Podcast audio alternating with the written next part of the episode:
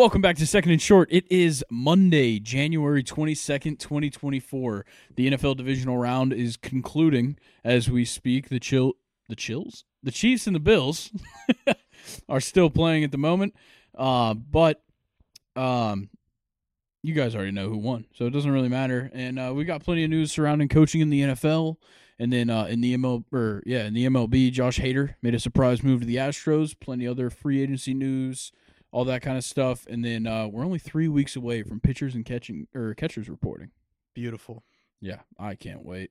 And um, yeah, and then for college football, uh, we all know it doesn't sleep. Especially if you're an Alabama fan, it's probably hard to sleep right now. Yeah, I get no sleep. none, none whatsoever. but there's plenty of things going down in college football as well. So we've got all that for you today. Colin is with me in person in the studio, aka the basement with sheets on the wall. and um, Colin, how you feeling? Feel great. Feeling great? Absolutely. Fantastic. Well, I know a couple people aren't feeling great, uh, especially who live in Houston, Green Bay, Tampa, and either Kansas City or Buffalo. So, pull up the box score. NFL divisional rounds. First game. it's a clusterfuck, dude. There we go. Yeah, you were blocking the thing. All right. Ravens won 34 10. CJ Stroud, tough game. Yeah. I, I think what this came down to was the Texans got absolutely outcoached in the second half. Yeah. Well, a big thing was uh, Texans offense just committed way too many offensive penalties. Yeah. Whether it was holding or false start, it just cost them. Definitely. And Lamar Jackson, people kept saying, oh, it was an underwhelming game. He only threw for 152. He ran for 100 yards on 11 carries and had two touchdowns. I don't know. Like, I saw this dude. He was trying to, he's like a fucking Tua apologist. he's an absolute Tua glazer. And he was like, he was like, if Tua did this, they would say he needs to be replaced right now. If Tua ran for 100 yards, everybody would be like, holy shit, I didn't know he could do that. Yeah, he's not a runner. Yeah. and then like Justice Hill ran for 66 yards. Gus Edwards had 40 yards. Like they obviously didn't do much in the passing game because Lamar only had 152 passing yards, but he had two passing touchdowns, one to Likely and one to Nelson Agholor. Um, but yeah, the Texans, it just seemed like they got kind of outplayed there in the second half. First half, super close, 10-10 at halftime, and then uh, the Ravens just kind of pulled away with it. Yeah, it's like you said, they were just outcoached. But uh, honestly, for the Texans to make it this far was just very impressive. Yeah, like you know, going into the season, nobody expected them to even make the playoffs, and then they win their division on the last week of the season. They beat some good teams throughout the year, and then you know they get to this point. The divisional round of the playoffs is amazing. Yeah, I mean, first year head coach DeMeco Ryan, um, and then C.J. Stroud is just like I said, very impressive. Uh, but yeah, Lamar Jackson just took this game over in the second half. Yeah, it was it was all Lamar, and like Houston could not run the ball. That that Ravens defensive line was way too good, Yeah. especially in the second half. Devin Singletary only had nine carries for 22 yards in this game, and then C.J. Stroud had nine yards. But um, Nico Collins still found a way to have a pretty good game. Five receptions, 68 yards, and then five receptions, 48 yards for Devin Singletary is great. Um, but yeah, this is the the end of the road for the Texans. Yeah, but if you're a Texans fan, man, do you are you looking forward to next year? Yeah. Because you get Tank Dell back. Yep. Hopefully, draft like uh, let's see, what what do they need? Like some O line players, maybe. Yeah, like, probably O line. Maybe they'll probably focus defense. Yeah, Um, because like their offense wasn't the problem. I think, like we said, like the Ravens' defense is amazing, and they got co- like out coached. But yeah, uh, I'd go for depth late in the later rounds, but up front, um, like early in the draft, I'm I'm going all defense. yeah. You think they go out and get uh, Jared Verse help out Will Anderson there on the line? Uh, I doubt they go defensive end two years in a row in the first round, but um, I could definitely see for them like because like they're gonna pick later in the first round, they could get away with drafting like a like you know a top linebacker. Yeah, I like that. Maybe go get Dallas Turner. No, he's an edge rusher. Oh, I'm talking like a Jack Gamble oh kind okay. of linebacker, a little, little middle linebacker. Because Dallas Turner, he he floated between. Yeah, he did bit. play a lot. he's like a. Khalil Mack, Yeah, but um, let's go ahead and get into the second game from Saturday. Yeah. This one was fantastic. It did not disappoint whatsoever. The 49ers take it narrowly 24 21 over the Green Bay Packers. The Green Bay Packers still cannot beat Kyle Shanahan. Yeah. Matt LaFleur is still Kyle Shanahan's son. It was just like Jordan Love played a great game Yeah. until late in the game where he just couldn't convert those crucial downs. Definitely. That, that's really what it came down to. Because uh, I mean, Brock Purdy, everyone was expecting him to have a shit show of a game. Because you know, late in the season, he just wasn't doing all that. yeah. McCaffrey was taking over, but uh, clean game from Purdy. Only got sacked one time with no picks. Yeah, and to just like it, it seems like the theme of the of the uh the year for like the quarterbacks to have the better performances so far in the playoffs is like throw for like 250 but Yeah. throw accurately. Yeah, no turnovers. Yeah. And like McCaffrey had 17 carries for 98 yards and two touchdowns. So he was doing his thing and then George Kittle. Holy shit. Like they didn't even need Debo. They barely needed Brandon Aiyuk, but Yeah. George Kittle, four receptions, 81 yards and a touchdown. Did Debo leave that game hurt? I'm pretty sure he left the game. Because I saw Chris Conley come in that game, and I was just like, "What? like, what world are we that Chris Conley is playing in a postseason matchup?" I couldn't tell you. It's whatever world we're living in, this fucked up place. But uh yeah, on Green Bay's side, like Jordan Love played great up until the end. Obviously he throws the the pick on the final drive. Um that was super costly. and- Horrible. Yeah. That's the number one rule as a quarterback. When you and it was a poorly thrown ball Yeah. too. when you are scrambling to the right, do not throw across your body. No. It, it was it was ridiculous. And that left him with two picks in the game. But yeah. 194 and two touchdowns as well. And Aaron Jones, one hell of a way to end the season. Just the last like four games. five straight games. Yeah, five straight games, 100 plus. Uh, he had 18 carries. And then uh, Romeo Doubs had a great game, four receptions, 83 yards. Jayden Reed did okay, four receptions, 35 yards. But it just seemed like nobody else really contributed all that much. Yeah, I'm surprised because usually they've been using Bo Melton a lot, Yep. and for him to get only one catch with one target is crazy to me. Yeah, I, I was very surprised to see Tucker Kraft with six targets. Yeah, and also where where's the usage of Dontayvion Wicks? He's another guy that's just been like a workhorse for them to get to this position. Yeah, yeah, he's he was great down the stretch as well.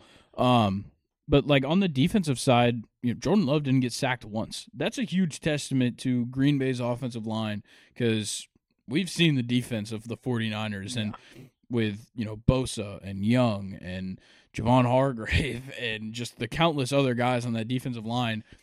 That's pretty big to not get sacked once. He was certainly getting pressured, and it certainly you know, he probably should have taken sacks rather than throwing the two picks that he did because it was definitely ones where he was getting pressured and he just threw a bad ball. But Yeah, like this was a this was a good game for Jordan Love, but also just a learning experience for him. yeah. Again, like Jordan Love proved a lot of people wrong this year. Definitely. Like, because again, he's playing in the shadow of Aaron Rodgers. Nobody thought he would succeed. Everyone thought he was just going to be a bust. Yeah. He looked good. He looks like an NFL ready quarterback that can compete in the post in the playoffs. So that's what we saw. Yeah, yeah. He looked fantastic. But now the 49ers move on and um are we thinking Super Bowl? It's gonna be a gr- it's gonna be a great game next week. But uh, I don't know. It's gonna be tough. Yep. All right. Well, then let's go ahead and get into their opponent, Buccaneers Lions. The Lions pulling out real close, 31 23. And once again, the opposing quarterback, well, the losing quarterback, throws a pick on the final drive of the game. This time it was Baker Mayfield. Mm. And um, he also had two picks in this game, but he had a phenomenal game up until then. Uh, 26 for 41, 349, three Yep. touchdowns, two picks. He got sacked four times, but Detroit's front seven was coming strong.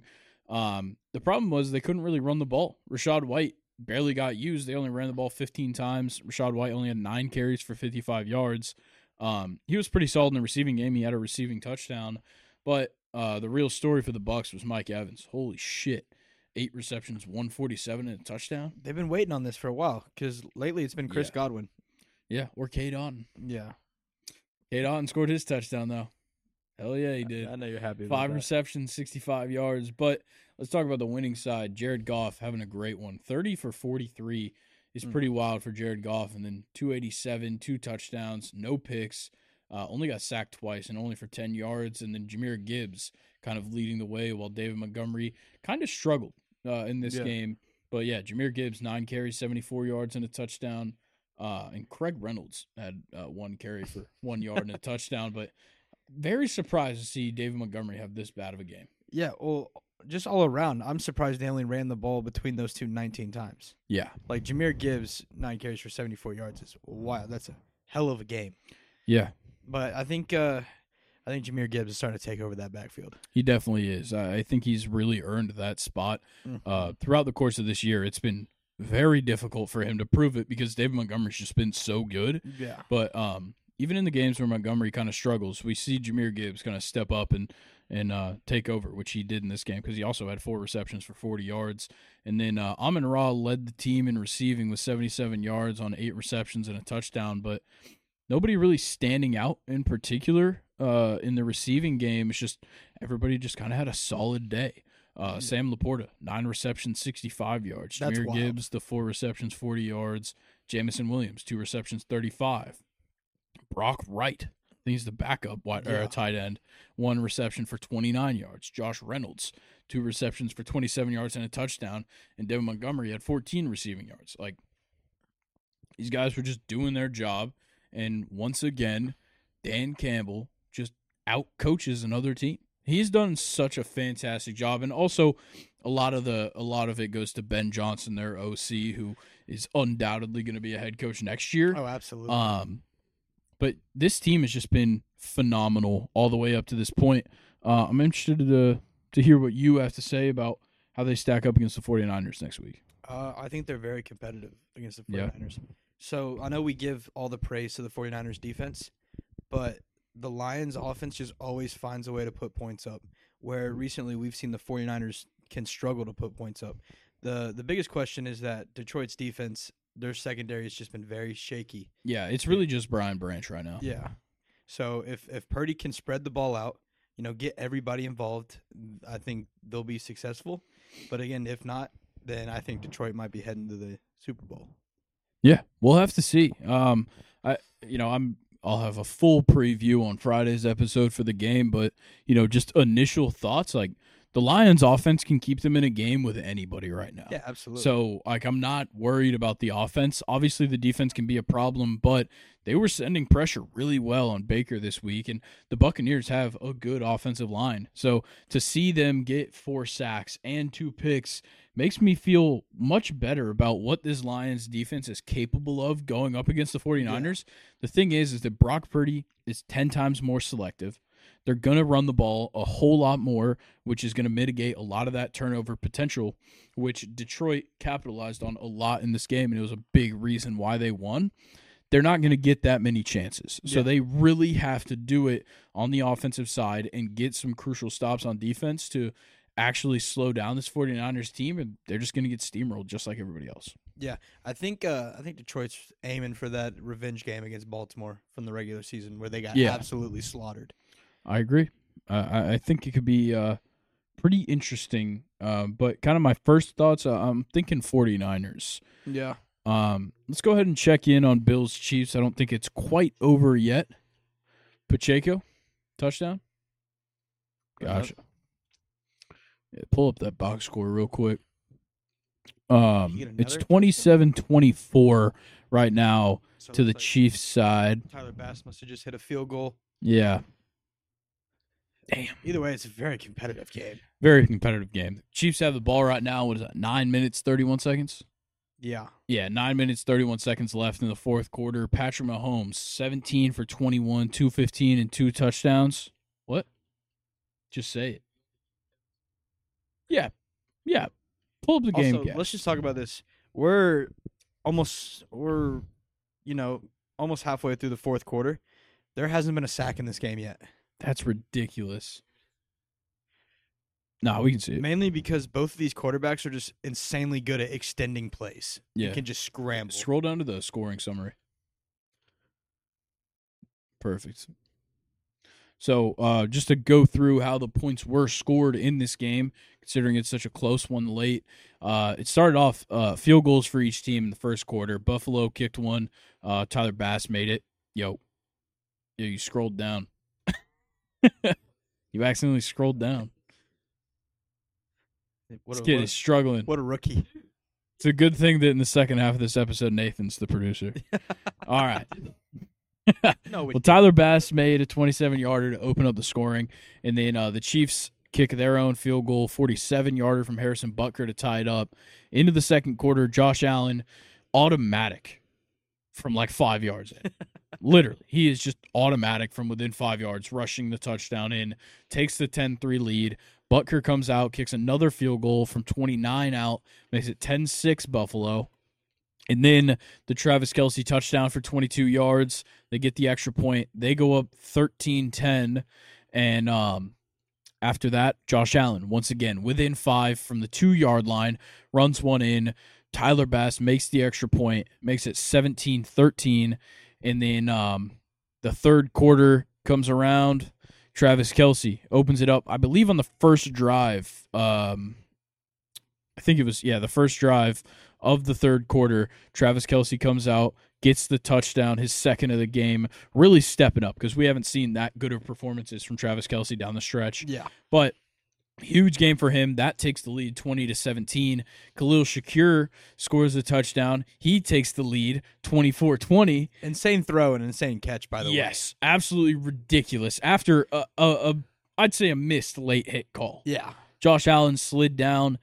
Definitely should have gotten the late hit because not only did Nick Bolton hit him from one side, but and he was already on the ground, but Nick Bolton hit him, and then Justin Reid hit him. Yeah. It was, I I think that was a, a pretty bad miss. There's been two missed late hit calls because I think second quarter Richie James was returning a punt, went Yeah. down, and then literally as he was getting back up, Buffalo player just went right at him. Yeah, and then um, the most recent touchdown, Isaiah Pacheco opened up the fourth quarter with a four yard rushing touchdown, and um, they kicked the extra point. Kansas City up 27 24. Let's go back to the box score real quick um, just to see the stats for everyone. Um, so, Josh Allen, um, he's got. He's 20 for 28 for only 144. Been a lot of short passes, a lot of screens to Yeah. Steph. Um, a lot of passes to Khalil Shakir uh, for pretty short yardage. Um, a couple of like dump offs to James Cook, but he's had a good game 20 for 28, 144, one touchdown, no picks, no sacks. And like Colin said, nobody's been sacked or picked off in this game so far. So we're kind of seeing flawless football right now from Mahomes and Allen, which is what we expect to see in this matchup. Yeah. Uh, but Josh Allen also has 62 yards on the ground, 10 carries, two rushing touchdowns. James Cook with 16 carries has 60 yards, and then um, the uh, yeah Ty Johnson has um, seven carries for 40 yards. Did Damar Hamlin run the ball? Wait, what the fuck? Hold on, hold up, no shot. Ethan. Try and pull up a video of Damar Hamlin running the ball, please. Go to like Twitter or something. I'm very That is- interested. That in is this. insane. Imagine he would have got a Ain't rushing touchdown. No way. You think if he would have got a rushing Hamlin. touchdown, Dude, if he would have got a rushing touchdown, that's comeback player I of was the about to say that's Secur's comeback play Yeah. of the year. Oh, that's uh, Ain't no way he got a carry.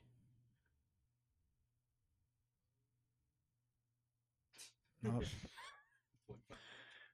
Okay, well, obviously that was not a bet. I'm so confused. There's got to be a video of this man running the ball. I have no clue. I'm, like, I don't even. I have no idea. Like, where do you? I'm so confused. Hey, I'm here for it though. Oh, oh, oh it was a fake punt to Damar Hamlin. He didn't get what it. What the? And he didn't even get it. Oh my god. They're playing a dangerous game right now. Yeah, that's dangerous. Putting Damar Hamlin on special teams is crazy. Season on the line for the Bills. Let's run a fake with Damar. Oh, they literally did that like a minute ago. yeah, like three minutes ago. But Oh my god. I think that was like the drive after. That's Wild. That's yeah, I never would have guessed that would have They happened. were on their side of the field too. Yeah, ran a That's- fake punt. That might have been the That- dumbest call. yeah, I've that might have been season. horrible because let's see where the Chiefs are at on the field right now. Um, oh, the Bills got the ball back. No So- shot. I, I guess it's kind of working out now. We uh, let's see, yeah, timeout uh, with eight minutes twenty three seconds. Um, On Buffalo, somebody had to have punt. punt or, uh, I would assume, yeah. That had Um, You know what? Let's uh let's take a break. All right, the Chiefs win it 27-24 and we've got a special guest on the line. We got a caller from Kansas City. Go ahead. Uh, hey guys, it's uh Pat, a uh, longtime listener, first time caller. Um, I just want to thank God, my family, uh, my wonderful wife Brittany. You know, everybody said I couldn't win on the road, but look at me now. You know, I just relied on my guys. You know, Travis went off. All I did was pass to him, and he did his thing. Pacheco just handed off to him, and he just kept going with that ball like he always does. Um, thank you guys. Uh, I will probably watch this tomorrow. Thanks, thanks, Pat, for uh, calling in. That was a, a wonderful victory by you guys. Your uh, your sixth straight conference championship appearance for the Chiefs. Colin, how how do you feel about just like kind of the end of that game? Yeah, I mean uh, Tyler Bass is a bum. Yeah, that was tough. He misses the what was a forty four yarder. 44 yeah, yard just popped field up on my phone on ESPN. 44 yard field goal attempt into the wind, goes wide right. Just a tough one because he kicked the shit out of it Yeah. too. And um, yeah, that wind just blew it right back at him. Yeah, I mean the Chiefs just always just scrap their way to a win. Yeah, Like halfway through the season, you would think that they would wouldn't even make playoffs, the way they were playing. But you know they just always find a way, and it's honestly impressive. But I was kind of hoping the Bills were going to pull this one out. yeah, I was too. Um, you know, you look at that Bills last drive; they were moving up the field really well. Um, you had Justin Reid just absolutely light up Stefon Diggs, which was just ridiculous. Like, oh my god! Yeah, But like Dalton Kincaid getting him down the field, James Cook getting him down the field, Josh doing it with his legs. You had the super unfortunate fumble and then uh crazy by Kincaid to to like stop the ball from getting picked up. Um would have been a scoop and score. yeah, would have been a scoop and score for sure. And they keep the ball and then um they try to kick that field goal. Obviously they miss it and uh and Kansas City ends up winning the game, but yeah, that was um that was an insane game. yeah. I mean, honestly, this game was hyped up to probably be one, the game of the week, and I think it definitely delivered. Oh, for sure. And um let's talk about the other stuff. Jason Kelce stealing the show.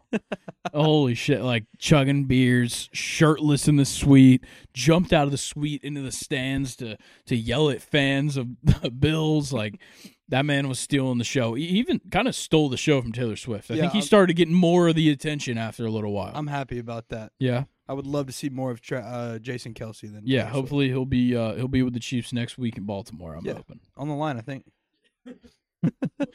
yeah, we might have Jason Kelce on the line next week. Who knows? Um, I will say, even though the Bills lost, um, I think it's safe to say that Joe Brady has earned his job as the OC. Oh, absolutely. Um, he's done a phenomenal job, uh, you know, to this point, and yeah, it, it really shows. The, the Bills were in this game all the way through. The defense kind of struggled there, um, you know, primarily in the second quarter, but even just in the second half, stopping them from getting into the red zone uh, was a big issue, and obviously it ended in a loss. But I, I feel like the Bills can take a lot of stuff out of this, you know, half, you know, back half of the season.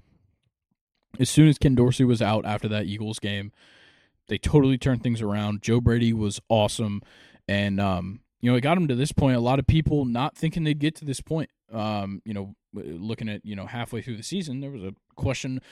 Shit, going into week 18, there was a question that they might not even make the playoffs. All of a sudden, they're here in the divisional playoff, and um, they get so close. And um, the Chiefs do it again. yeah, I mean, I think at one point they were six and six, and then they just won out Yeah, basically, and they had a gauntlet of a schedule to go Yeah. through. definitely. And yeah, the Bills had an impressive season, but um, yeah, the Chiefs move on. Colin, what's your thoughts, Ravens Chiefs? Oh, Ravens are blowing them out. yeah, Yeah, uh, listen, they struggled to stop Josh Allen on the ground. What makes you think they can stop Lamar Jackson? Don't know, man. It's gonna be uh, it's going to be an interesting one. Uh, we'll go through the box score though. Patrick Mahomes ends the game 17 for 23, 215, two touchdowns. Pacheco 15 carries, 97 yards and a touchdown.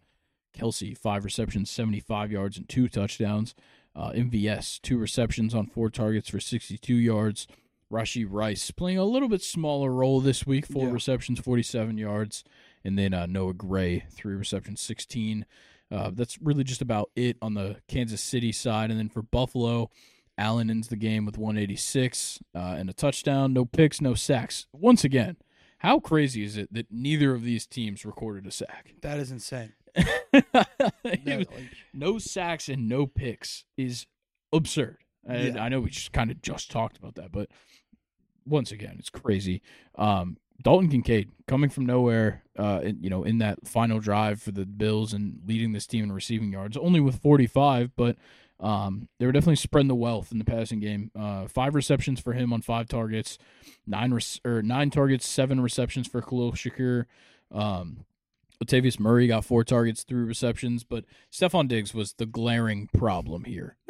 Um, they totally went away from the screen passes. yeah. That's what he was doing so well last week, and he has done down the road, where he just simply has not been effective down the field. He was so good at the screen passes. This whole time, they're trying to get him on slants. It's just not working. Eight targets for only three receptions. Yeah, I think they were really missing Gabe Davis. Yeah. Now it's, you know, you going into the offseason, you think they're going to trade Stefon Diggs? I think they should. I, I agree. I, I think they should go out draft a wide receiver. Yeah. That with with all of the stacked wide receivers that Yeah. in this draft class. Dude, You I- can like easily- they're gonna pick at like twenty eight, Yeah. and they could probably get like Keon Coleman. Keon Coleman, Troy Franklin. Like there's a Yeah. lot of wide receivers that they can go out and get. Yeah, there's a uh, whole lot of guys. Like There's a there's a good chance that Stefon just flips to the other team that they played. there is a good chance. I, I think the Chiefs are gonna be hunting down a wide receiver one. we could. I don't even know if that came through the mic, but yeah. Um, there's you know we're we're kind of seeing a decline for Travis Kelce a little bit. Um, you know his first uh non one thousand yard receiving or one thousand receiving yard season uh in eight years, I think. Well, didn't he still have like 900? Yeah, he's still at 900 something, but once again, like he, he's kind of we're seeing a decline. He's not getting all the targets that he used to get.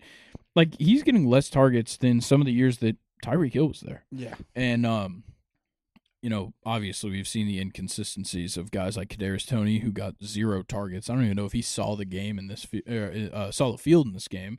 Um yeah, and like you know, Mecole Hardman has had a very minimal role. Noah Gray is not great, but Rashee Rice is good. I just don't see him as a wide receiver one. Not If yet. you can find your wide receiver one with a guy like Stefon Diggs, I think that works out well. Yeah. That'll open uh, the gate up for Rashee Rice just Yeah. so much more. It's definitely going to be interesting. Um, but I think that's going to do it for the NFL. Yeah. Yeah, absolutely. All right. Well, then uh, let's kick it to ourselves about three hours ago. All right, Colin, let's get into the NFL coaching news. So, first thing, big thing. First team to hire a head coach. The Raiders finally hired Antonio Pierce as their head coach. How, how are we feeling about it? Do you think it's the right choice? I think it's a great move. Honestly, the he, the way he's just gelled with the team, um, I don't think there was another guy they could get. Yeah, I definitely agree. I know they, you know, talked about Harbaugh. They interviewed a couple of guys, but it seemed like from the jump, Antonio Pierce was the guy. And like they didn't even win that many games with him at head coach, but you could tell like the mood was there. It was much better than McDaniel, and um, obviously all the players were around him. Davante Adams was, you know, begging for him to get fi- or uh, hired. Maxx Crosby was tweeting, I think once a day, saying like hire AP. Um, what he went what does that say five and four? So he went five and four this year as the interim. That's not that bad with what they had to deal with because you know you had Aidan O'Connell at quarterback who just is not good enough. Like I, I feel like that's fair to say. Yeah, honestly, but the thing you got to look at is the energy of the team. Yeah. through the roof. Everyone was excited to play. Um, and AP, he's he's the guy that will get players to come to Vegas. Definitely. That's like, I don't think Davante is going to leave. Everyone's talking about Davante leaving. I think they get them a solid quarterback, and I think they are honestly competitors in that division. Yeah, I think you know the the Davante Adams situation is interesting because it wouldn't take hard for Aaron, or it wouldn't take much for uh, Aaron Rodgers to bring him over to the Jets considering you know Aaron is very much healthy and it looks like it, and he's going to be good to go for like the whole season next year, hopefully. Mhm. Uh, but I don't know. If they they've got a, a decent draft pick, they've got you know promising guys. Josh Jacobs probably out the door, but from what we saw from Zamir White there at the end of the season, like that was good stuff. That's what you want to see out of a backup running back, just really out there to prove his spot. So I, I like what they have going forward, and I think Antonio Pierce is a good like figurehead for that team. Well, they're picking 13th overall uh, in this draft, so yeah, not in a bad spot. Um, I don't know, like what route do you think they take? You think they go quarterback?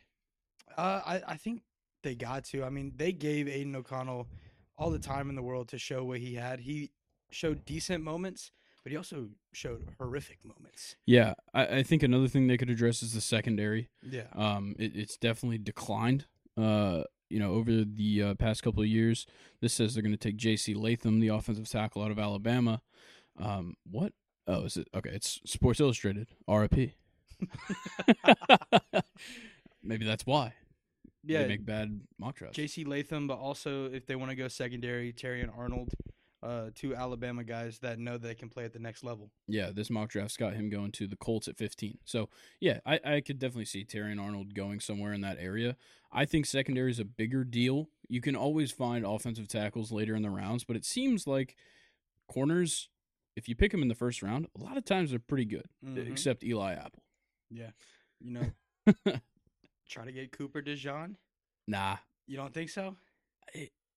Where does this mock draft have Cooper going? They also could get Kool Aid. They have him going late to the Bills. Mm, that is really late. I, th- I think if Cooper's on the board, you got to snag him. Yeah, I agree. I, I don't hate Steelers taking Kool Aid at twenty, but I think they're just they're shitting on Cooper a little bit. Yeah. He's. I think he was one of the best DBs in college football. Agreed. But you know that's besides the point. Let's get into the next couple of things. So, our Falcons have done their second interview with Bill Belichick. First, uh, first one was on um, Arthur Blank's yacht in the U.S. Virgin Islands. uh, this time, I saw a video of Bill Belichick at Chick Fil A. So, um, obviously, a little bit different. Yeah, let's see this yacht because I kept seeing pictures. I got to see this thing in action. Holy million? shit! What? Is Brother. like a What? How many how many floors is that? is that five floors? Insane. What? Holy shit. Oh. 15 to 20 million dollars annual running cost? Yeah. That's besides Brother. the fact it's a hundred eighty million Yeah. yacht. Yeah. Oh my god, that thing's huge. It's 90 it 290 feet in length. Holy shit. Let's get some more info on this thing. It's got a pool on it. Why Well, the fuck you put a pool on a yacht? Because when you're in the middle of the middle of the ocean, you don't go swimming in the middle of the ocean. Pussy. Oh yeah. I don't like the ocean. I don't get in there. It's got a helicopter, Helicopter landing pad, dude. What the hell? That's Maybe that's what Bill flew in on. Uh, I'll go coach the Falcons. Uh, Can they interview me? Yeah, uh, Arthur, could you? Me and Colin are going to do a joint effort. We're going to be co-head coaches, and um, we require the interview to be on your yacht. Absolutely. No other way around. Yeah, if you do this, I'll shop at Home Depot for the rest of my life. Fuck Lowe's. that thing's slow as hell. Wait, hold on. yeah, I It said think, it only goes top speed of twelve knots. I don't think yachts are supposed to go like super fast. I thought it would move a little faster. If I'm on a yacht, I'm not worried about speed. I guess that's fair. Yeah, look up the fastest boat speed. About- Is this a boat show? We're getting way off the rail. 316 miles an hour? Yo, 317.6. Ken Warby. I've heard that name. Is that a popular person? Okay, cool. Interesting. Okay, well, yeah. Besides the point, how, how are we feeling about Belichick? Because it, it's it's starting to trend towards. Wow, Ken Warby uh, lost himself. Um, that was uh, yeah, I'm, That was honestly, jarring. I don't know how I feel about Bill, Pel- Bill Belichick. Yeah. It's like in like I'm 50-50 on it. I think the only positive to hiring Bill Belichick, first of all, a winning environment. Yeah, track that's track record. Yeah, you for gotta sure. look at it. but also every time we win, I get to post the Chandler Jones Bill Belichick song. it's fantastic. you haven't heard this? No. Oh my god. I'm about to like uh, we need to like pull it up and play it in the mic because it's amazing. Um it- it's to the tune of Tennessee whiskey. You're lying. no. How have I never seen it? Yeah. We need to uh is it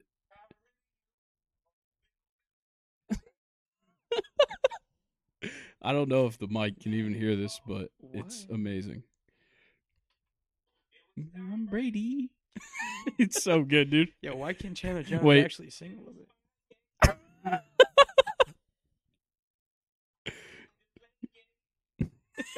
It's so good, dude. Bill Belichick. I think at one point he says, I miss you. Wait, it might be there. Wait. I know that part. Hold on.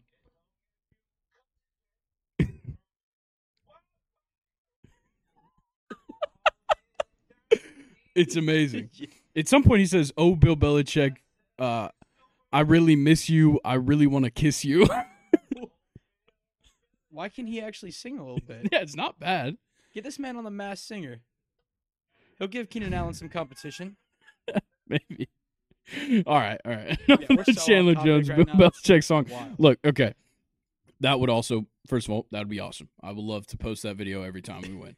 But also, Jim Harbaugh is scheduled to have his second interview with the Falcons this week. So it's not just Belichick that's gotten a second interview. Um, Harbaugh is in too. I don't know which one I'd rather have. Obviously, both of them have experience in the NFL. Obviously, Jim now has more experience in college, but Yeah. he had a good track record in the NFL. He had a, a good, Yeah. did a great job with the 49ers, took him to a Super Bowl.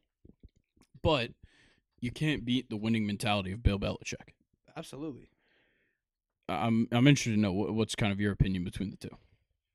Yeah, so I'm sort of on the same side with you. Harbaugh, he, he was great when he was in the NFL, but I feel like he's just a better college coach. Yeah, Like he can handle a college environment better than an NFL environment.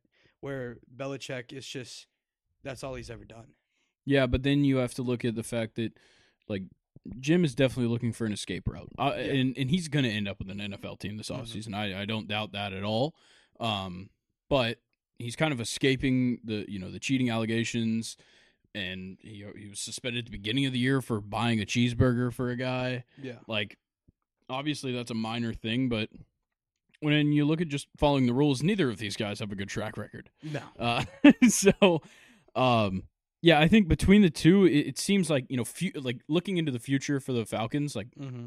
you know, our future is longer than the next three years with Bill Belichick because Yeah. I, I think that's kind of all he's really got in the tank is he wants to get those 15 wins. He wants to get you know a comfortable um, cushion under him with that record, but I think that um, I think with Harbaugh, it's like this guy's got plenty more years to go Yeah. in coaching. And if it starts off great, it'll stay that way. But to me, like with Belichick, if it starts off great, he still might retire. Yeah.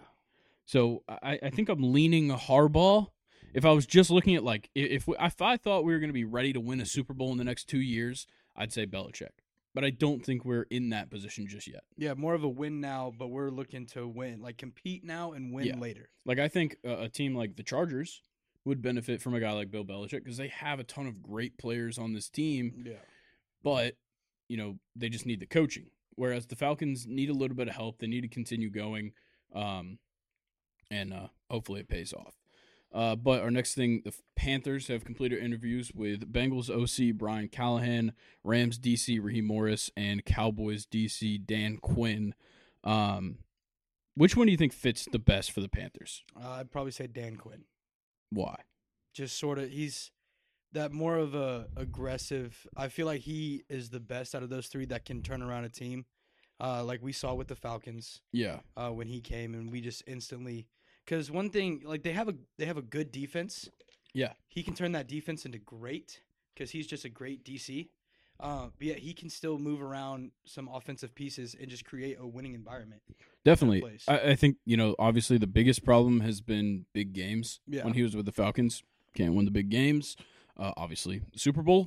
Um, Yeah, I'll- I'll- I'll Once again, I still think we need to, you know, have some kind of twenty-eight to three thing here to humble us. But, No, um, but also the Rams DC Raheem Morris. Um, I believe he spent time with the Falcons. I think he was the interim after Dan Quinn got fired. Yeah. Um, so you know he's actually I think, I think he's my favorite.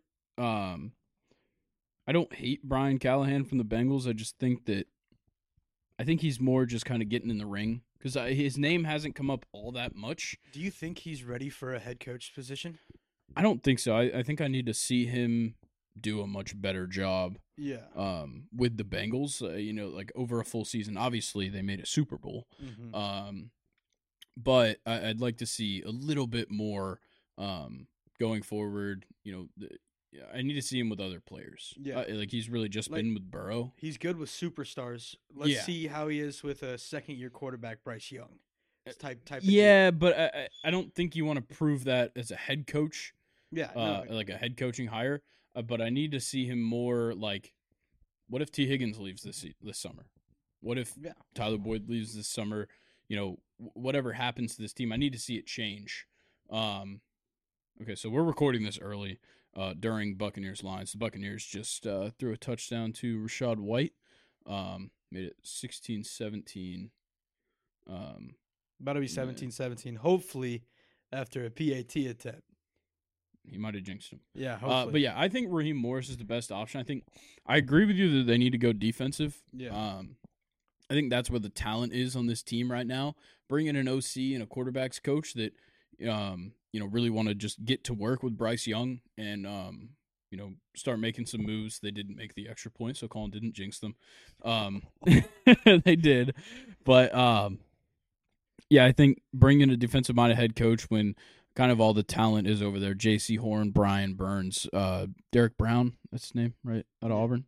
Um, you know, those guys I think are the uh, the, the battery of that team. And I think bringing in a defensive minded head coach, you know, plays to the strengths. But um, yeah, I, I, I think you know obviously the offense needs help.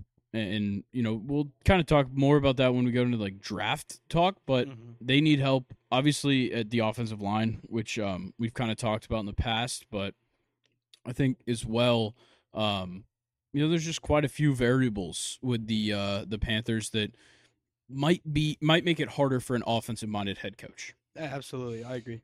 so uh, our next thing the chargers they've completed interviews with the lions dc aaron glenn and the ravens dc mike macdonald um, i've been a big advocate for mike macdonald to get a job Yeah. um, i know You wanted him to come to the Falcons. I did. Yeah, because like I said, I wanted to go defensive minded. I think you know Belichick satisfies that.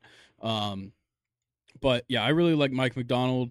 Uh, he's done a great job with the Ravens. Obviously, they just beat down on the Texans yeah. um, and held them to ten points, which not a lot of people have done this season. Other than well, the Panthers held them to twelve. But Yeah, um, yeah, I think I, I like Mike Macdonald. I like what he's done with the Ravens. Like when you look at that defense on paper, especially like going into the year, like I probably wouldn't have anticipated them being this good, but like he got Jadeveon Clowney to have like a career revitalization, and there's so many guys on that defense. Obviously, Marlon Humphreys is fantastic, and um, but like a couple of weeks ago or a couple months ago now, you lost Kyle Hamilton, who's amazing. He played great all year, but then you just fill another guy in, and it just keeps working out so well for them. Yeah. Like I I think Mike Macdonald's done a great job of just adjusting that team. Yeah, no, I understand. And I think Chargers are definitely in that spot where they need help defensively. Like they have superstars on defense, but they just give up so many points. Yeah, their offense has no problem putting up point, putting Yeah. up points. Um, so you get a guy like Mac, uh, Mike Macdonald, and uh, it's it's a game changer, honestly. definitely. And um, you know, for for Aaron Glenn from the Lions, I think it's just kind of it, it's a short term thing. Yeah. I, I think he's also one of those guys just trying to put his hat in the ring, trying to get some more interviews over the next couple of years, show that he wants to become a head coach. Mhm. Um, I just think it's kind of early, kind of like what I said for Brian Callahan, where it's like I, I need to see like a couple of years of, Yeah. of really good work. And like for Mike Macdonald, we've seen it. He he was, you know, a defensive coach for the Ravens for plenty of years. Last year, he was the DC at Michigan. They did a fantastic job. He comes over. He does. He's the DC for the Ravens this year. They do a fantastic job, and now he has a body of work. Aaron Glenn, it- you know, the Lions only started being good a year ago, and they didn't even make the playoffs. Their defense was a liability coming into the season. Their defense was a liability, and it wasn't extraordinary No. this season, but it certainly got it done. They're twelve and six, and right now they're in the divisional round of the playoffs. Yeah. Um, yeah, I, I think Mike Macdonald makes the most sense, but I know the Chargers have quite a few more interviews lined up. They just haven't completed them. Um, so you you sided with Mike Macdonald there. Yeah. Okay, well then, um, let's go ahead and talk some baseball. Yeah. MLB offseason news. Um, this one's a big one. Josh Hader signs a five-year, ninety-five million dollar deal with the Astros, the highest-paid reliever of all time, and I did not have the Astros on my radar at all. Absolutely not. I, I thought for sure it was it was Rangers, Dodgers. Um, you know, there was a few other teams that have been talked about, but man, Josh Hader, 29 years old, like there's so much upside to a, a young reliever that is amazing. This guy has led the league in saves multiple times. How many career saves does he have, Nathan? Keep going. 165. and he had 33 last year. Yeah, it- he's just ridiculous. A whip, a career whip of 0.944 is amazing. Yeah, and just last year his ERA was 1.2 was that 28? Yeah, that's Like- ridiculous. Like but I just did not see the Astros being buyers, I didn't either. especially for a bullpen. Like I can see starting pitching, Yeah, but not a bullpen. yeah, and I, I think it's just a matter of, um, He was out there, let's yeah, he's Let's out there, but also, you know, Hector Neris, who was part of their bullpen, he's a free agent right Yeah. now. Um, there's a couple of other guys as well, um, that have you know since left that team, and this gave them the opportunity. And, look, they they needed help. I think last year we saw one of the weaker Astros teams. Yeah. As as crazy as it sounds, because they were kind of fighting all the way to the end, but um, it was definitely a weaker Astros team that we've seen prior. Obviously, they were the defending World Series champions going into that playoff, but um, I think they needed help in the pitching. Uh, obviously, in the starting roles, they went out, they picked up Verlander, or I guess brought him back.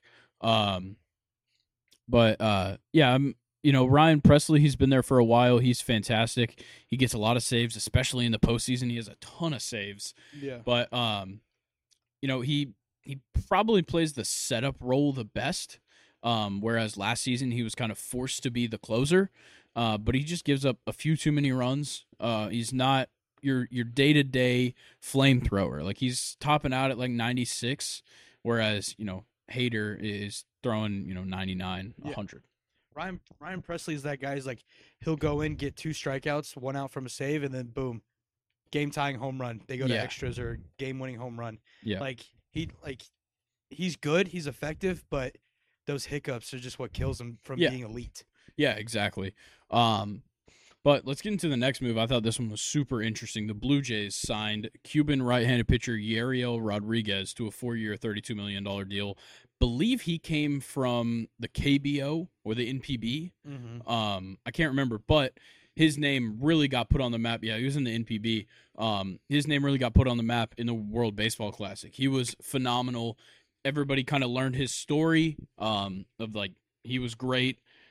Couldn't you know get to America? Couldn't defect from Cuba, but because the NPB has the um, the partnerships with the Cuban uh, government to allow players to go play there, um, it allowed Yariel Rodriguez to have, um, you know, so far a very good career in the NPB.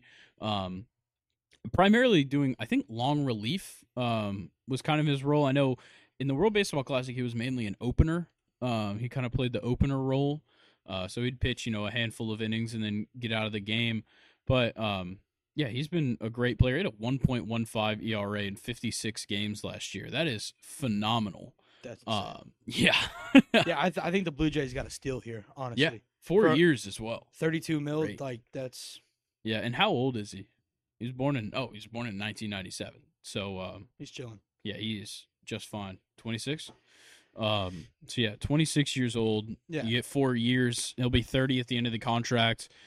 hopefully you get you know it's not hard to get your money's worth. You only paid thirty two million over those four years, so Yeah. I think they got a steal. I think this guy's going to be great for them. Yeah, Blue Jays just got to put him in a position to be in ball games. Yeah, I Their think offense has got to produce. Yeah, I think what's interesting is going to be, um, you know, how they use him. Will they try and turn him into a traditional starter, try to get six innings out of him every day, or you know, every five, or um, are they going to just kind of put him in the uh, the long relief role and he'll come in if a starter leaves early? Yeah.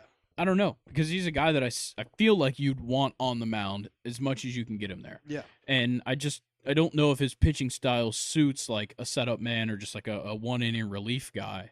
Um, whereas I think you know as an opener he works very well. It's just not a, a traditional Yeah. usage in, in the MLB. I mean, we'll see come spring training right Yeah. around the corner.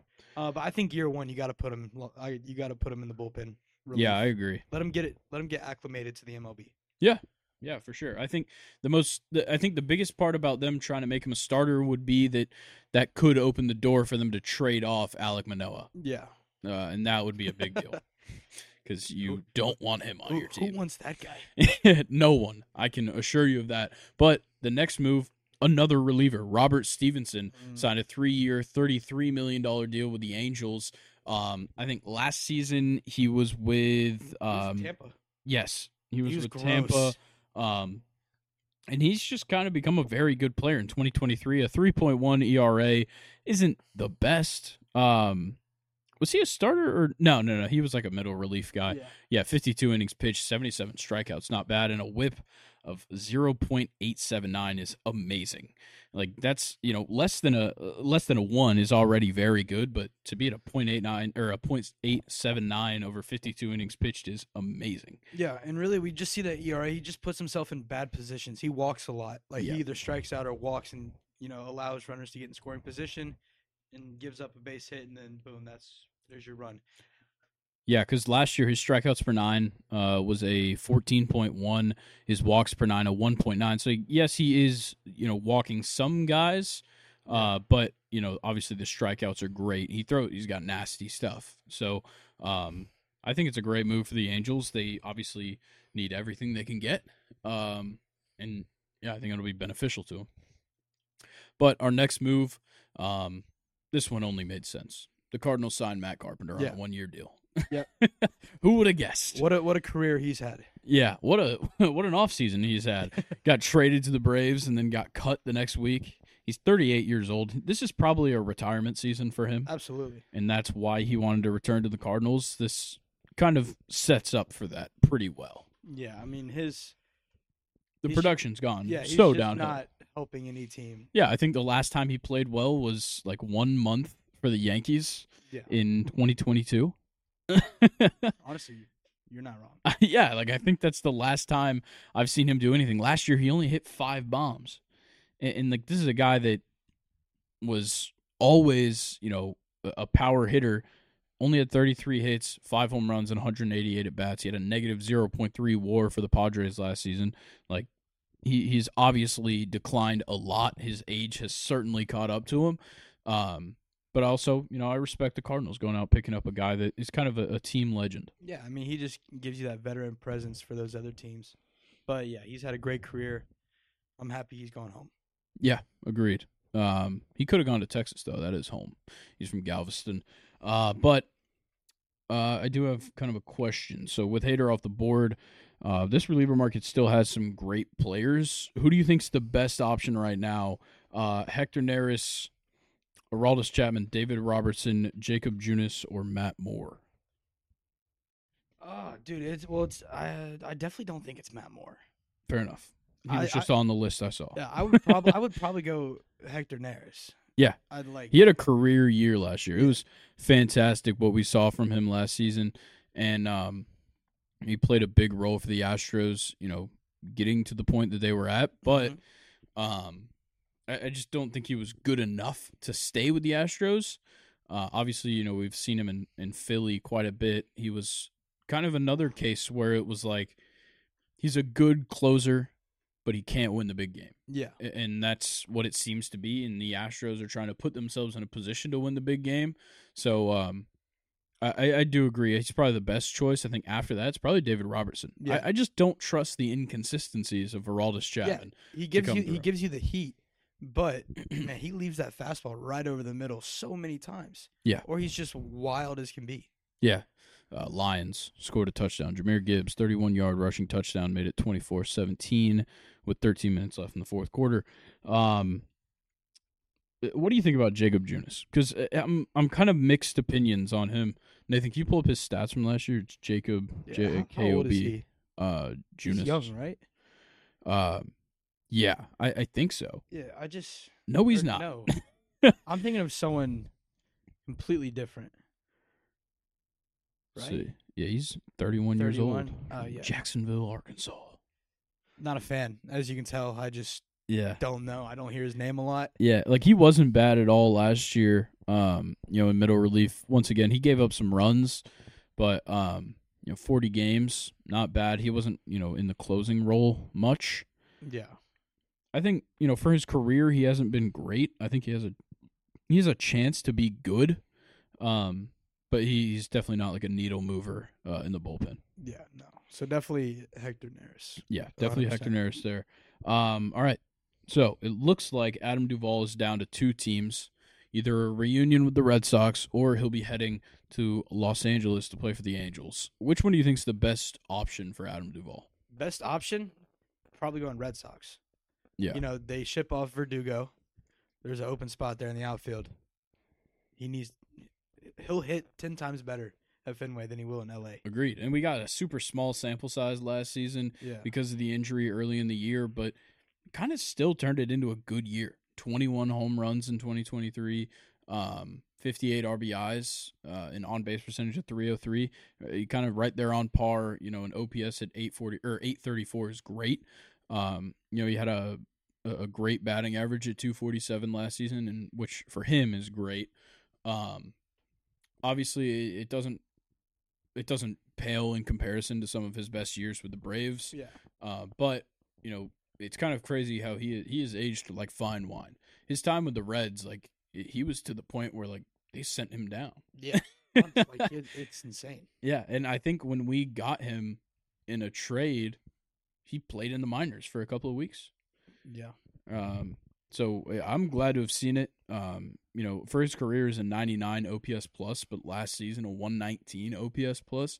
Like that just shows you the guy is far above average and um, definitely could bring some value to any team. But yeah, I agree. I think the Red Sox are in a better position to win.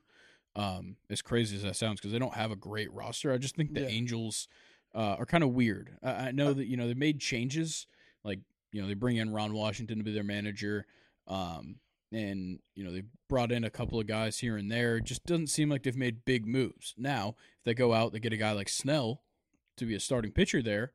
I think That that, changes it. totally changes everything. If you can get a, a, a healthy and willing to play baseball Anthony Rendon, Mm-hmm. a healthy Mike Trout, healthy Adam Duvall if he goes, and then you have Blake Snell to pitch, like that's a big thing. Yeah. That is huge. Yeah. I mean, I could see him going to LA with them getting rid of Renfroe. Renfroe. Yeah. Uh, because what he went to KC. yeah. I think Um, so. there's an open corner spot, DH spot now. Um, I just, I just feel like they're trying to rebuild right now, and they're not looking to win right now. Yeah. I don't know. We'll have to see. Uh, but our next thing, the Blue Jays have emerged as the front runner for Jorge Soler, uh, while the Red Sox and D-backs are still in the market for him. Um, to me, I still like the D-backs for Soler. Puts him in a winning situation. Obviously, they just went to the World Series. They need like a an actual DH, a guy that's literally just going to go there and play DH, and that's Jorge Soler. Yeah, because we were talking about uh, JD Martinez for a while. Yeah. With Shohei going to LA, but I, I still feel like Jorge Soler gives you that more explosive power. Definitely. Like um he's 31 years old right now. Uh he'll be 32 when the season starts and um last season 36 homers. He had some hot months for sure. The guy's a two-time World Series winner, a World Series MVP with the Braves. An OPS plus of 128 last season is phenomenal and to see him getting on base at a 341 uh, on base percentage is fantastic. Like that's something you don't expect out of a power hitter like Jorge Soler to get on base that much, but Mhm. he was fantastic. Yeah, he knows when to shorten his swing and just approach just to get on base. Yeah. he's not always trying to go big fly. Yeah, but he did it 36 times last year. So that's a contribution that would be huge to any playoff team is adding Jorge Soler. And I Yeah. just, you know, if he returned to the Marlins, I think it would make zero sense. Um, but for the Red Sox, I'm not a huge fan of the move just because I don't know if they'll really be in that situation. Uh, and then the Blue Jays are so all over the place. Like, you know, what kind of Vlad Guerrero Jr. are we going to get next year? What kind of Bo Bichette are we going to get next year? We have no clue. And I don't expect anything out of that starting rotation. Yeah, no, I feel like I feel like the Blue Jays might be sitting down there toward the bottom of that division for the years to come. Yeah, Like, unless they make some, is- they need to make good moves. That division is so competitive. Yeah. it is insane. It definitely is. Uh, okay, uh, our next thing: the Marlins are willing to listen to offers on Jesus Luzardo and Edward Cabrera. Cool. Send Cabrera my way. Look, okay, Edward, uh, the the name Edward Cabrera sends chills down my spine from fucking MLB the Show, but he's not No. great. Jesus Luzardo is a very good starting pitcher, and there's a lot of teams that could go out, and he's a lefty, Mhm. right? So they could go out, they could get a great. Oh God, yeah, don't show me that. the future stars, Edward Cabrera, what was that MLB the Show 21? Yeah, it, it was the nastiest card I've, I think I've ever faced. I think Yeah, that's fair to say. You're getting like a 96, 97 mile an hour sinker. Yeah. is insane. Yeah, it was that, and it was um. High and inside fastball. Well, no, I'm talking pitchers, scariest pitchers in MLB the Show the last like in like recent times. Oh, Uh, you remember signature series Hal Newhouser? yeah. You always used them against me. Yeah, I dude, I think I threw a perfect game in ranked yeah. with Hal Newhouser. Dude, I'm trying to think of the uh Marichal. I al- Juan Oh, Marichal. Juan Marichal. He Yeah, always carved you up, dude. yeah, for sure. But uh, yeah, look, Jesus Luzardo is obviously the better option here. He Yeah. started 30 games last season, and though you know the win loss doesn't look great, the ERA at 3.58, not bad, not bad at all No. uh, for a starting pitcher, especially putting up 178 innings. He had 208 strikeouts. He's a great strikeout guy. Um, you know, he's improved a lot since he left the Athletics and got to Miami, and I think now it's just a matter of putting him in a position to you know, get a team behind him to win games. I think that's what he needs because, like, yeah, you can go five innings and he could pitch great, but if he's getting no run support, a guy is just naturally going to fall apart on the mound after that. Yeah, unless unless you're Jacob Degrom. True. I mean, Uh, he, technically he did fall apart. yeah, His body's hurt. yeah, but Jacob Degrom is the king of no decisions. We love it. but yeah, I, I think you know what teams do you think are in the market right now for you know a lefty starting pitcher that isn't Blake Snell? Um, dude, it's hard to think of. I, f- I feel like the the Diamondbacks should honestly get a, a southpaw. Yeah, well, they got Eduardo Rodriguez early in the offseason. Yeah, but Erod's not that great. He was very good the last two He's- years. Yeah, but I think I'd rather take Jesus Luzardo over Erod. Fair enough. Just the upside is there. Erod, Erod's getting up there. Definitely. Yeah. Um, I think the Orioles should definitely be in on him. Uh, I know John Means just came back from injury there at the end of the season, Yeah. but um, you know, adding another great young lefty on this team would be fantastic. And I know they're in the market. They're probably the last team in the market for Dylan Cease at this point. I don't But- know who's in the market for Dylan. I, I right literally now. think I think it's just the Orioles, but um, I, yeah, I think that uh, I think the Orioles would be my choice for Jesus Luzardo just because they they have what the Marlins are looking for, which is a future. What about the Reds? I I don't think they're gonna. Do they even have a lefty in their starting rotation? I'm trying to think. I do not think so. I don't know, Nathan. Let's see this list of trade candidates for uh, Dylan Cease. The Orioles Number one. makes sense. The Red Sox, I don't think so.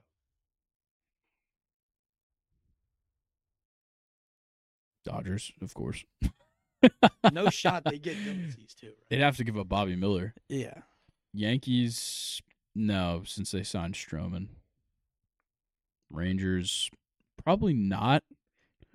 I think the the problem is their best young players are ones that they can't get rid of. Yeah, Evan Carter and Josh Jung. Yeah, you can't get rid of those guys. You can't get rid of Jonah Heim either. Yeah, this Uh, and then the Padres, no, definitely not. I, I think it's literally just the Orioles. yeah.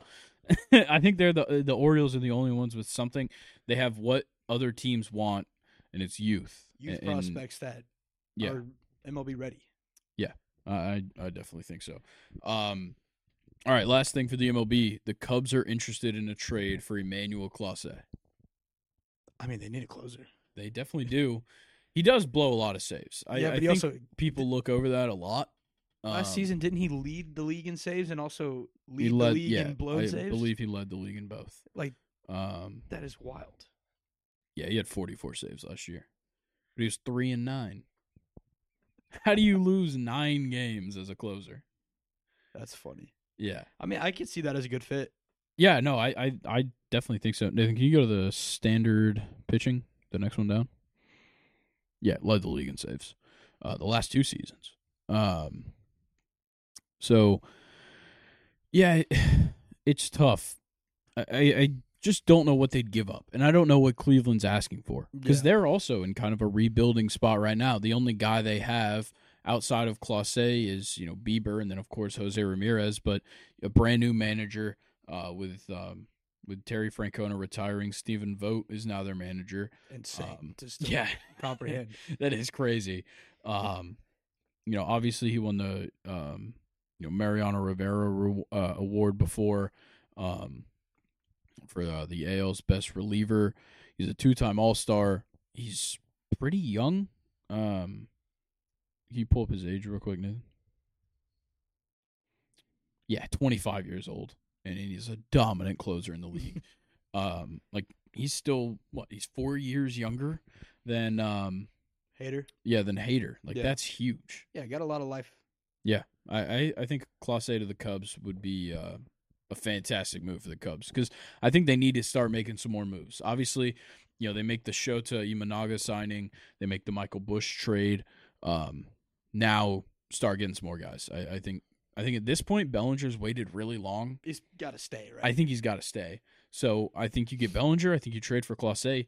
You're already in a better spot. yeah, I do think you need a you know couple more bats. yeah, maybe the corner infield, uh, maybe a Rhys Hoskins at first base, um, would be the the move I would think. But um, outside of that, they they look good, man. Yeah.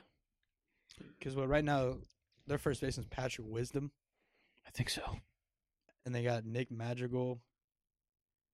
Yeah, they need bats. No, they it's uh, Nico Hoerner. Nico Hoerner Dansby. and Dansby. I s isn't Madrigal on that team though? He might be, but I don't think he's playing. Nathan, can you pull up the Cubs depth chart on? I swear. I want to see who their third baseman is. I think Wisdom might have been playing third. Maybe he might be playing in the NPB by now.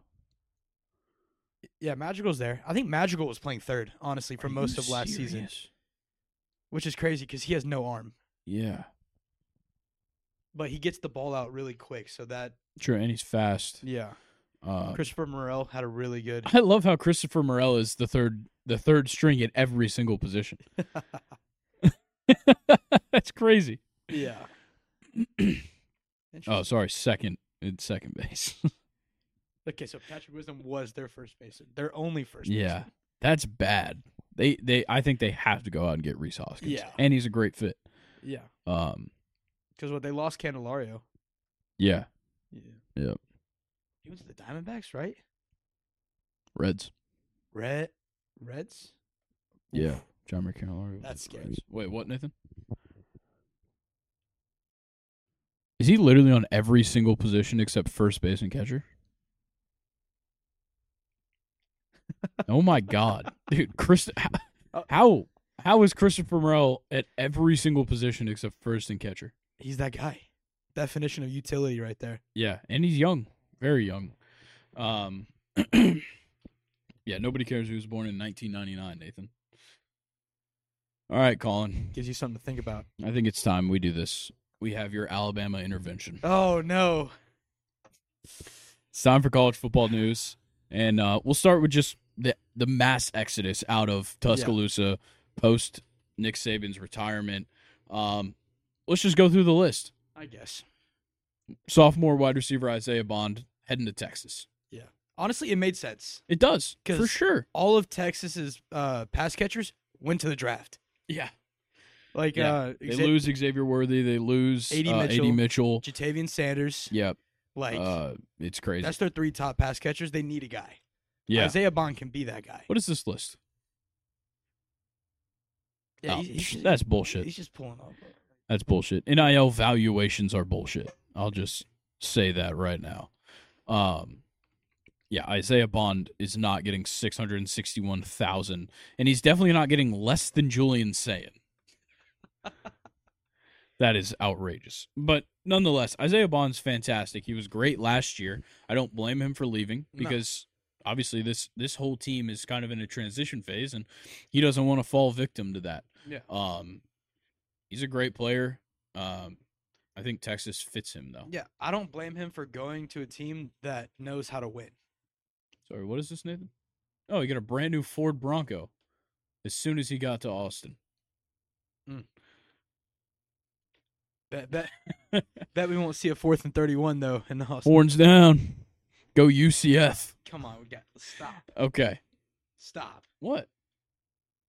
stop. Why? All right. Linebacker Sean Skip. Murphy heading to Florida State. Skip. Not the first Sean Murphy on my favorite team. I don't know anything about this guy.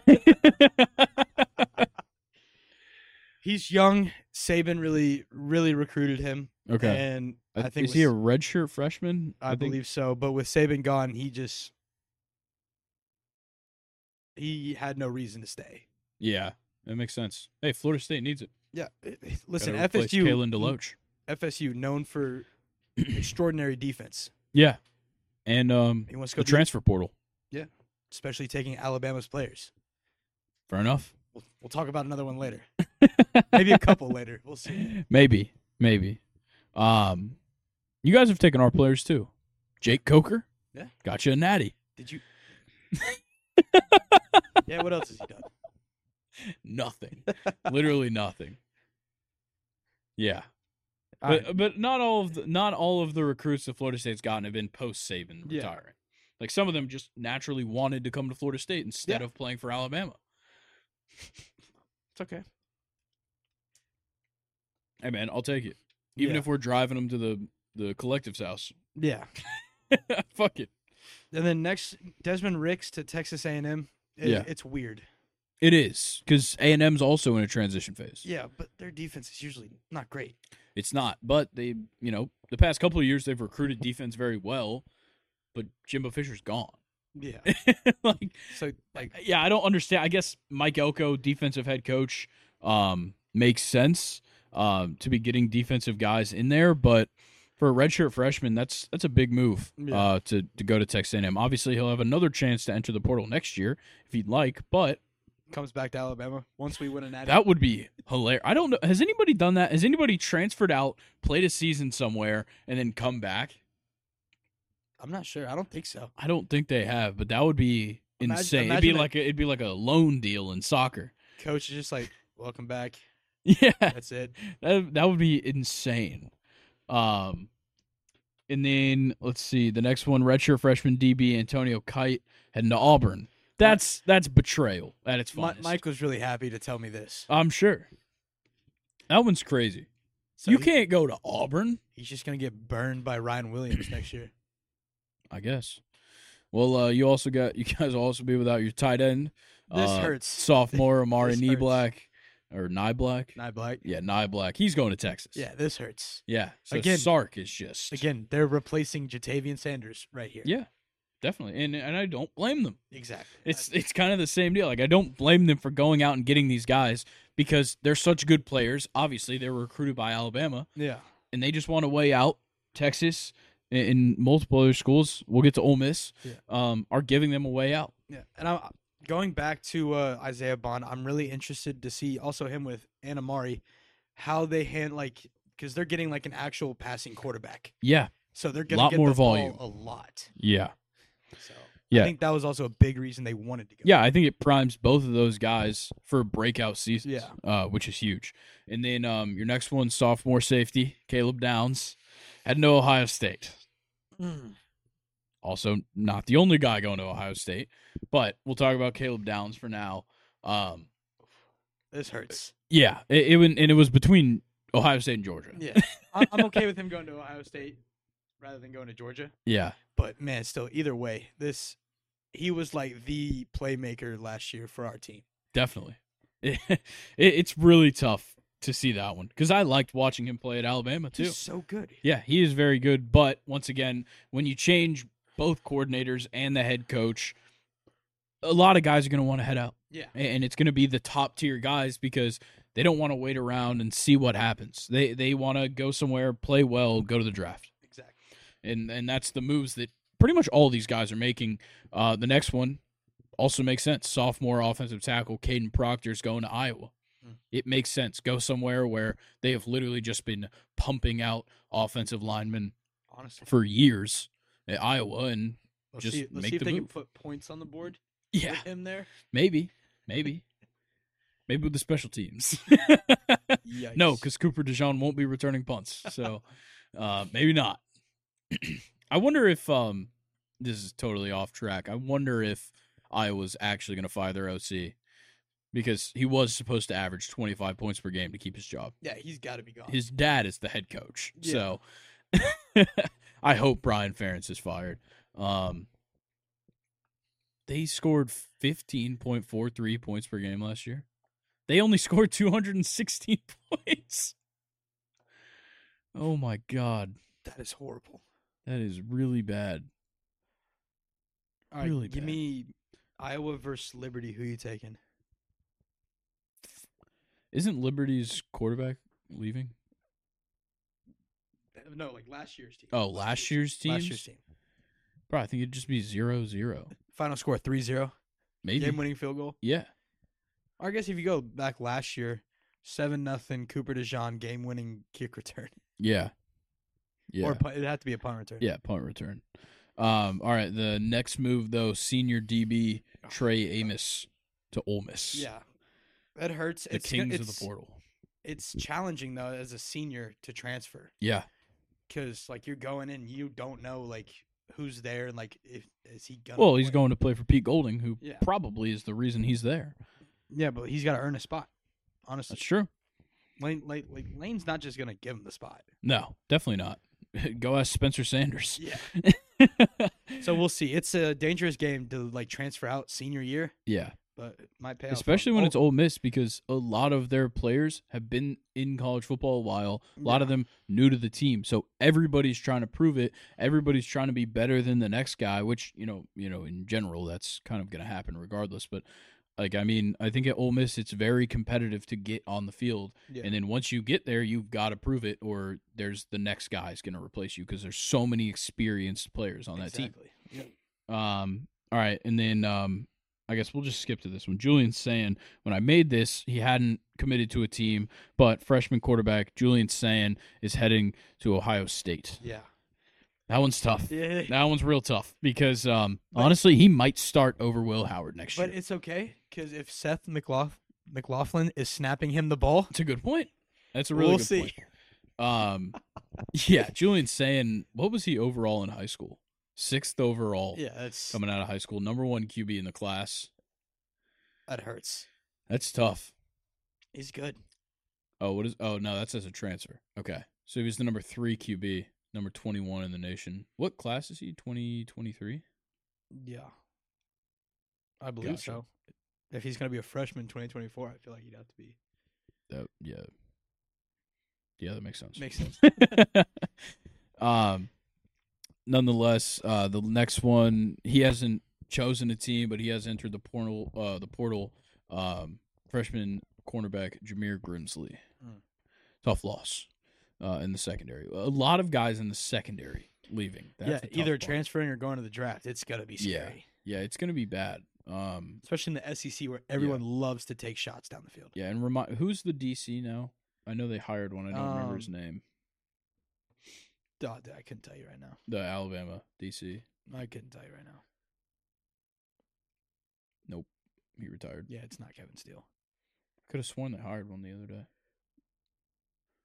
They Code co-DC, defensive Maurice. I didn't see that. Maurice Linguist. I could have sworn I saw that they hired one, and I don't remember who it was. I'm sure we'll think of it later. Like as soon as like we get Yeah. I'm sure we will. I don't know.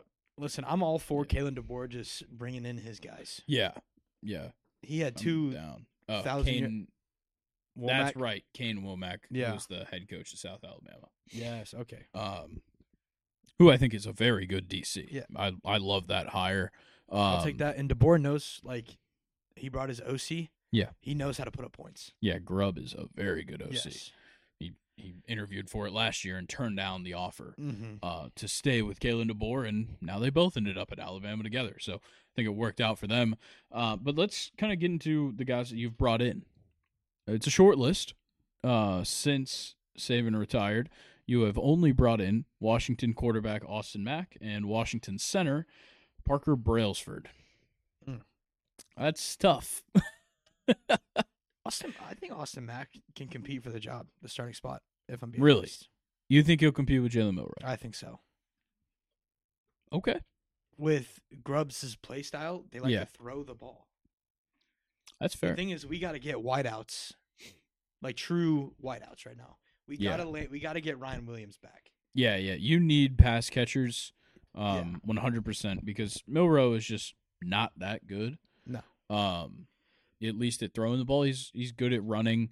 Um, and he's kind of good at running like the option style offense, Yeah. but that's not, not what's going to happen. Yeah, it's not that's not Grubb's system.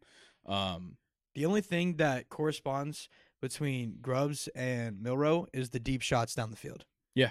That is really the only thing. Yeah, I agree. Nathan. Nathan just typed Milroe would be a great at a service academy running triple option. Thank you. Um, Yo, Road to KSU? KSU doesn't run the triple option anymore. Since when? Last year Oh, it's it was crazy. the first year not doing it. I didn't, I didn't go to the game this year. Me neither. I've never been to a KSU game. I've never been to a KSU sporting event. Baseball games are lit. Actually, no, I take that back. I've been to a softball game I went to when I was a uh, little kid. I went to KSU versus Georgia when Georgia was here. The final score was like 16 to 15. Nice. They're gonna be I'm pretty sure KSU football won two games this past year. yeah. They were bad. And once was it was like Lincoln University from California was one of the teams we beat. Yeah, shout out Hunter Thompson. I'm sure he was helping them out on defense. Um, yeah, so that's all of the people who've come in. Is those two guys from Washington? Yeah. That's not good. No, I think I, I saw we ranked like 45th Yeah. in like the transfer rankings Yeah. like that. My my question to you is, do you think that Alabama fan like how quickly are Alabama fans going to turn on him? I hope not quick. Like, but knowing Alabama fans, they're probably if if he doesn't make the playoffs, they're gonna be like, this guy's got to go. Yeah, Nathan, can you pull up that record prediction you had pulled up earlier for Bama? Listen, he's bringing in his guys. So many people have left. You got to give him time to rebuild this team. Yeah, for sure. I agree. And I think the problem is the fans have this crazy idea that every single year they have to win 11 games or more and, and whatever. I don't think that's the case anymore. Listen, we got the 12 team playoff. Yeah, you also got plenty of rings Yeah. that you're sitting on. Uh, Like, we could always use a little. You more. got time. They are a poverty franchise. Thank you, Nathan. Uh, but I hate you. so the athletic their predictions for the SEC uh, Alabama going 10 and 2 uh, with wins over Western Kentucky, USF, Wisconsin, Vandy, South Carolina, Tennessee, Missouri, Mercer, Oklahoma, Auburn, and they lose to Georgia and at LSU. I, th- I think that's being very generous. I agree. Um, I think Oklahoma could give you a run for your money, I think even Aub- without Dillon Gabriel. I think Auburn's gonna give us a run for our money. I think Missouri is the really like the Well, team to be scared of. If. Brady Cook stays, True. Um, because Cody Schrader's gone. yeah. But Ooh. no, listen. It's, Wait, hold on. That doesn't even line up. Oh wait, no. I thought it said wins at Alabama. I saw Arkansas. Yeah, I thought it was Alabama. I, I was about to lose it. it's like about to question the integrity of the athletic. I'm How dare they put this behind a paywall? I'm honestly scared of Week Three when we have to go to Wisconsin. Yeah. It's interesting. It's interesting. I think you guys will win. Last time we played Wisconsin was at Mercedes. I'm pretty sure. Like a Oh, o- open, yeah. opening like kickoff game. Yeah. I, I do remember that. And, And what's the order of their schedule? So it's Western Kentucky. Okay, so you guys start off 2 0. Hopefully, USF gave us troubles last year. Yeah, but that was a fluke. No, it was Yeah, a we were trying to fluke. figure out who was going to be our quarterback. It is so tough. You guys played Georgia in the fourth game of the season. Yeah, you know, every, it's in Tuscaloosa, so that gives you a better chance. You know, but- oh, I'm pretty sure every hotel within 40 miles of Bryant Denny Stadium is sold out. there's already. probably five. It's in buttfuck nowhere. it's it's, it's insane. But They're gonna On- be selling Airbnbs and dorm rooms. it's a good thing I got friends that live there. Fair enough. You going to that game? I'm gonna try. All right, you better be back on Sunday for the podcast. I'll stream live from the after party. No. when we lose. Um. All right. So, I think you guys beat Wisconsin. I think you lose to Georgia. Yeah. so you're you're three and one. Mhm. At Vandy's a dub. Vandy's still gonna suck. So you're four and one. I don't know what to think about South Carolina. I think all. I think we're gonna beat them. I think you're gonna beat South Carolina. Yeah, South Carolina's kind of a joke. Now Tennessee, no. you I, go into Neyland Stadium against Nico. Yeah, I think you guys get your shit waxed. I, I think we give up three rushing touchdowns and two passing touchdowns. yeah, by Nico. no, I think Nico's gonna go crazy on your team. Um, he's gonna show Jalen Milroe how to be a dual threat quarterback. yeah, so now you're five and two, and then you bring Missouri to Tuscaloosa. I think it's a close game. I think you guys win. I think it's hard to say now. It depends on who is Yeah. there for Missouri. Yep, agreed. Because if everybody leaves, I think they're fucked. Yeah, yeah. And then at LSU, you're you're getting your ass kicked. I, uh, if AJ Swann's at quarterback, I don't think so. Doesn't matter. You Why- guys are getting your ass. Tell me why LSU picks up AJ Swann. SEC experience. Cool. Cherokee High School experience. Mercer. Mercer's a dub. Yeah. At Oklahoma is not easy. Yeah, that's tough. That's tough. The thing is, is that I don't even know who their quarterback is next year. Yeah, I got no idea. I still think you guys win, and then I think you beat Auburn. So I think you guys lose three games, Okay, so nine three. Yeah, nine and three. You could still make the playoff. Yeah, Probably not, but you could. Um, it's gonna be tough. Jackson Arnold. who the fuck is Jackson Arnold? Sounds like a cartoon kid. Yeah, he does sound like a From Hey. Arnold. Yeah, it's Arnold. Yeah, let's see that depth chart, please. That's the offensive line. I was really confused for a second. Yeah, I have no idea like QB. what's going on. Oh, over there. General Booty. I forgot about him. Forgot he was at Oklahoma. Yo, if we lose to General Booty, Yeah, if you guys doing Fuck you, Fortnite Nathan. emotes. okay, well, let's get into other college football news. Um, the NCAA is opening infe- or the NCAA is investigating Florida for um, the recruitment of former signee Jaden Rashada. Uh, just some backstory: in December of 2022, Rashada rescinded his letter of intent to Florida and flipped to Arizona State after two months before that, flipping from Miami to Florida. And then, um, so they say that this flip happened because of an NIL deal worth $13.8 million that was lined up for him with the Gator Collective, which fell through. And apparently, this investigation started in June of 2023. Uh, The big thing here is that this is like a a big deal yeah, obviously the Gator Collective is not um you know associated with Florida. It definitely is. Uh, it's called the Gator Collective. I don't know who else it'd be associated with, but they're not directly connected. My biggest thing is that like the NCAA is trying to make an example out of people right now with NIL. The- And like I, I get that you know there's rules in place. You have to follow the rules. Florida State's the one that got reprimanded and was publicly reprimanded, and it's the worst um, or the most intense or whatever the fuck you want to call it, most um, ridiculous um, punishment from NIL. But I think that um, these violations are definitely going to be an issue. Um, the Lions just won the game, right? yeah, that's, yeah, that's Baker gotta be Mayfield threw an interception on the final drive. two picks for you. Yeah, minute 33. Damn. Detroit. fuck Baker. Okay, well we're gonna talk about that. Um, nonetheless, yeah, I, I think that this situation there's got to be some foul play. Yeah. Like you got him to flip from Miami to Florida, and then it's obviously because of thirteen point eight million dollars, and then it miraculously falls through, and you force this kid to scramble, find another school, and uh, essentially change the route of his career. Yeah. Honestly, bro, nobody should be getting thirteen point eight million dollars in college. No, Like, what is this? What have- what have we come to? yeah, it's ridiculous. Unless you're in uh, Fansville. Bro, don't show me Bronny James at the top of this fucking list. Please tell me he ain't at the top. Fuck off. Fuck off. He sucks. Shedeur. Who's third? That's a two million dollar difference. Yeah, who's third? Hell yeah, Makes that makes sense. Livvy Livvy Dunne, Dunne. Arch Manning hasn't played a single fucking game.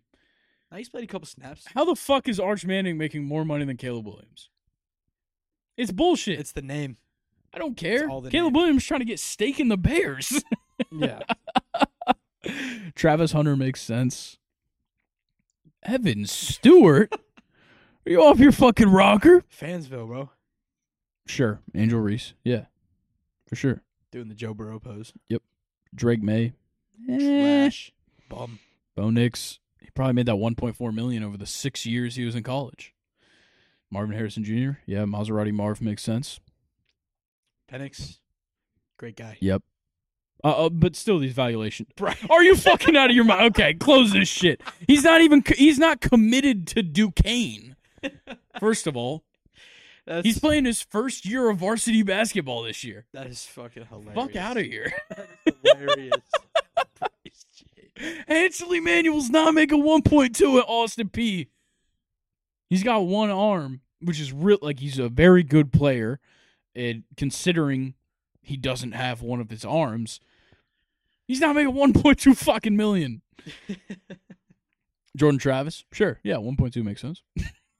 Nico's already at one point. Yeah, Nico's already at 1.1. He hasn't played a game. He played one, played a bowl game. Alright, I'm done. Jared McCain, sick ass TikTok dances. Flau'jae, good ass rapper. All right, enough of this list. Blake Corum's ass. Shake my head. Yes. Whoa, whoa. All right, um, yeah, let's make a hot take. It's stake your claim. Mm, so we are doing that now. Yeah, let's do it. Okay. What's your You hot take? first. You want me to go first? Yeah. I'm still thinking. Me too. Yo. Nathan, do you want to make a hot take? Fair enough. Okay. Um, I'm trying to think. I, don't- I obviously can't really go NFL. All right, cool. Alabama at best goes seven and five. Ain't no fucking way you just said that. You a liar. No, honestly. You are a liar. Um, yeah. Nathan. No, just say. They don't want to see you. Auburn's gonna win the Iron Bowl this year. Auburn winning the Iron Bowl. In Tuscaloosa. Wow. How much Wow. did Mike pay you to say that? Can't disclose that information. Yeah. Was it 13.8 million? Unfortunately, it fell through. Would you like to say Alabama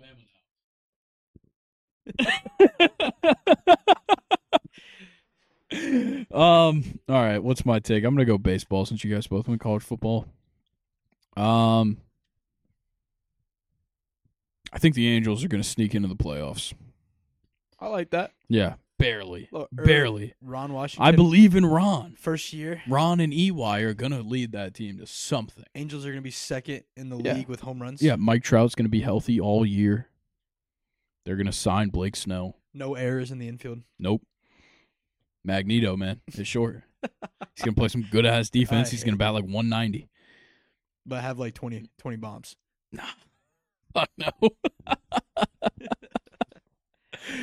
No, I like that. yeah. I like that. All right. It's a good take. Well, that is all. Um, Colin, thank you for joining me. Yeah, absolutely. It's a fantastic episode. Um, I hope um, insert winner of Bills Chiefs has a really fun time playing the Ravens in the AFC Championship game. uh, I hope the Lions enjoy playing the 49ers in the NFC Championship game. I think that's gonna be a really good game. And I hope everybody enjoys the rest of their week. The best way to enjoy their week is for you to subscribe, like, comment, and then go on to the other platforms and follow and rate five stars. You can go to Instagram. You can go to the Reddit. You could submit some questions for questions time. Have them in by midday on Thursday so that we make uh, Nathan, or we can stop making Nathan work like a sweatshop worker writing up questions for Reddit.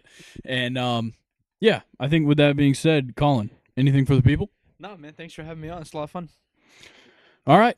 Well, then we will catch you guys on Friday. Colin will catch you guys next week. Peace.